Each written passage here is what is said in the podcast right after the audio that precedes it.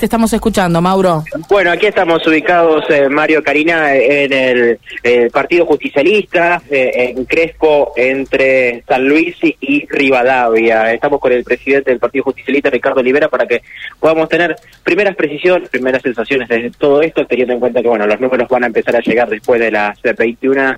Buenas tardes, buenas noches. Bueno, ¿cómo se ha desarrollado todo? Hola, buenas noches. Hola, Mario. Hola, ¿cómo estás, Ricardo? Hola, hola. Bueno, mira, primero rescatar casi el 69% del electorado que fue a votar. Eh, uno por ahí, en función de cómo está la gente, pensaba que podía ser menos, pero bueno, no es un dato menor para unas pasos. Eh, esperando con ansiedad algunos datos, nosotros tenemos algunas mesas testigos que van a empezar a darnos algún resultado a partir de las 8 tengo entendido que hay una eh, una distancia importante de, de Burri sobre la reta, por lo que escucho informalmente, y lo mismo una buena elección de mi ley, pero bueno, no no mucho más.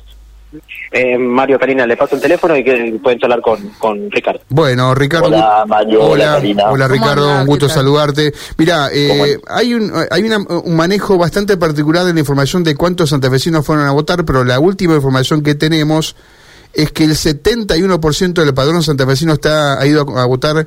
Ah, mira vos. Eh, o sea que eh, han elevado en dos puntos la cantidad de Santa lo que hace mejor, digamos, eh, el número que votabas, ¿no? Porque si rescatabas el 69, me imagino que el 71% de gente que fue mejor, ¿no?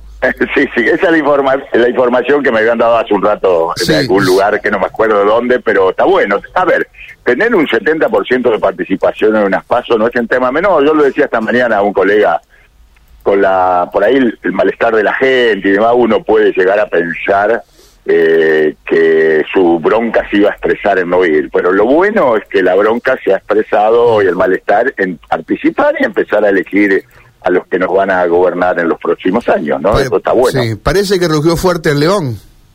Parece, sí, ¿no? Eh, la verdad que esos son algunos datos informales que me llegan de amigos, de algunas mesas y demás, pero a ver, eh, a mí no me preocupan que, que, haya un modelo alternativo eh, al justicialismo. Por ahí mi preocupación pasa por los actores de ese modelo. Es decir, uno en esto, en la democracia, eh, no puede estar pensando que es el dueño de la verdad, pero por ahí los actores de un modelo opositor me preocupan.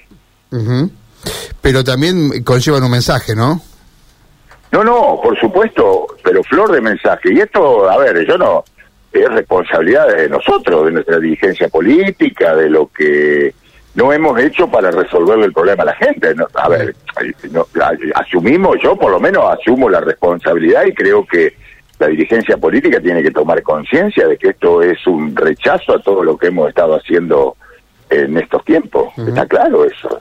No no tengo que echarle la culpa a la gente ni nada por el estilo. Somos eh, eh, responsables. Es, así. Em, habrá que ver, porque no sé cuál es tu interpretación. Si la gente a veces tiene una un descargue de bronca, vamos a suponer, en las pasos y después revisa su voto para generales.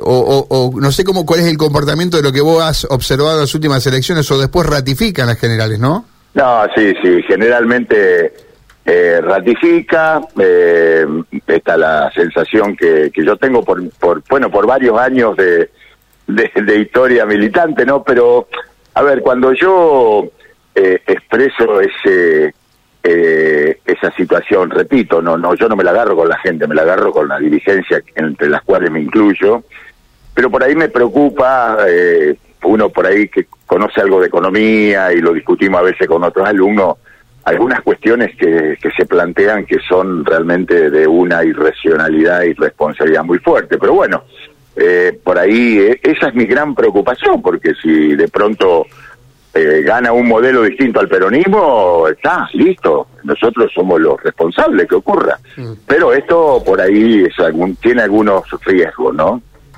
Sí, em, eh, estamos hablando con el presidente del Partido Justicialista, Ricardo Olivera. Quería preguntarle, Ricardo, a partir de la experiencia que tiene y cómo viene eh, esto complicado, particularmente en Buenos Aires y demás, va a ser lento el escrutinio, ¿no? ¿Qué cree? Sí, sí, por lo que estoy escuchando y algunas referencias que tenemos, lo que pasó en Buenos Aires, en un sistema bueno, que no, no es recomendable en ningún lugar del mundo, porque acá nosotros una vez vinieron algunos técnicos a explicarnos cómo se podía modificar el voto en ese sistema, eh, seguramente que los resultados oficiales van a ser cerca de las diez y media de la noche. Ah, pero lo que dijo, a ver, quiero volver. Algunos técnicos les explicaron, No, a ver, yo te cuento, Sí. cuando este sistema inclusive se planteó para la provincia de Santa Fe, algunos técnicos del CONICET, vinculados a gente de nuestro partido, un, ojo, yo hablo desde la ignorancia, pero mostraba cómo fácilmente uno puede meterse en ese sistema y modificar algunas cosas. o y sea, si que no, tiene vulnerabilidades. Sí, pregúntele a, a Patricia Burri que hoy Sí, votó una, una votar. boleta Ocho y veces salió intentó. otra. Sí, sí, sí, tal cual, Entonces, eh, eso es lo que alguna vez nos contaron porque me acuerdo cuando estábamos discutiendo el voto acá en la provincia y bueno, un- en una oportunidad, no recuerdo el nombre, un técnico eh, vino a darnos una charla y nos explicaba las vulnerabilidades que tenía el sistema. Y hoy medio que pasó, ¿no? Sí, sí, sí. Claro. sí. Ricardo, en la interna del justicialismo, ¿qué, qué es lo que estás viendo? No, no, mira, nosotros la interna de justicialismo, la verdad que tuvimos una... eh, yo te hablo de la provincia de Santa Fe. Sí, claro, con- claro, sí, sí, sí, Tuvimos, inclusive, eh, desde el partido vinculado a la gente de Graboy, eh, nosotros ofrecimos nuestra fiscalización, a tal punto que eh, Graboy el día jueves, cuando iba a hacer la caravana, su acto de cierre lo iba a hacer en el partido. Sí. Eh, nos, nos pidieron el partido. Es decir, una muy buena onda y creo que esto está instalado también a nivel nacional, eh, eso seguro. Bien. Eh, ¿Cómo sigue la cosa ahí en el partido? Le pregunto porque, bueno, eh, ¿está usted ahí? ¿Va a permanecer en el lugar? ¿Va a venir alguna autoridad? Sí. ¿El gobernador se va No, a no, no, en- viene, eh, viene Silvina Frana, viene Cachi. Eh, seguramente que nueve de la noche, ocho y media, nueve, tendremos algunas mesas testigos que están haciendo en Buenos en, perdón, en Rosario y en el interior. Pero bueno, por ahora algunas cosas están sueltas y lo que dicen los medios, ¿no? Sí, Bien. claro. Ricardo, gracias, un abrazo. eh, no, gracias, por favor, gracias, gracias. gra- chao, chao. Chao. Bueno, Ricardo Olivera, presidente del PJ Santa Vecino, hablando con Mauro y con nosotros, ¿no? ¿Cómo está la cosa por ahí? ¿Circula gente, Mauro? ¿No hay nadie en la calle? Contanos Eh, un poco. Muy, muy tranquilo aquí, lo que circulan es eh, la, la gente, pero eh, en líneas generales eh, por otra por otras cuestiones, ¿no? Eh, eh, eh, di- disfrutan del domingo, de las últimas horas de este domingo. Eh, eh, veo mucho movimiento en la zona de, de Recoleta, pero bueno, aquí es muy, muy, pero muy tranquilo en el Partido Justicialista. Bueno, vamos a recorrer otros otros lugares. La verdad que los números que me marcan algunas mesas y llegan por WhatsApp, la verdad que sorprenden. Así que eh, vamos a ir a, un, a- vamos a, a pasar por aquí. Hay un, un lugar asentado para el búnker de, de Milei, eh, aquí quienes siguen a, a Milei, así que también vamos a estar pasando por allí Dale, dale. eh, de- en el transcurso de la, de la noche. Así que bueno, ya nos van, nos van contando algunos lugares donde se esperan los resultados, así que eh, seguiremos eh, recorriendo y también, después, por, por supuesto, podremos pasar por, de vuelta por este lugar.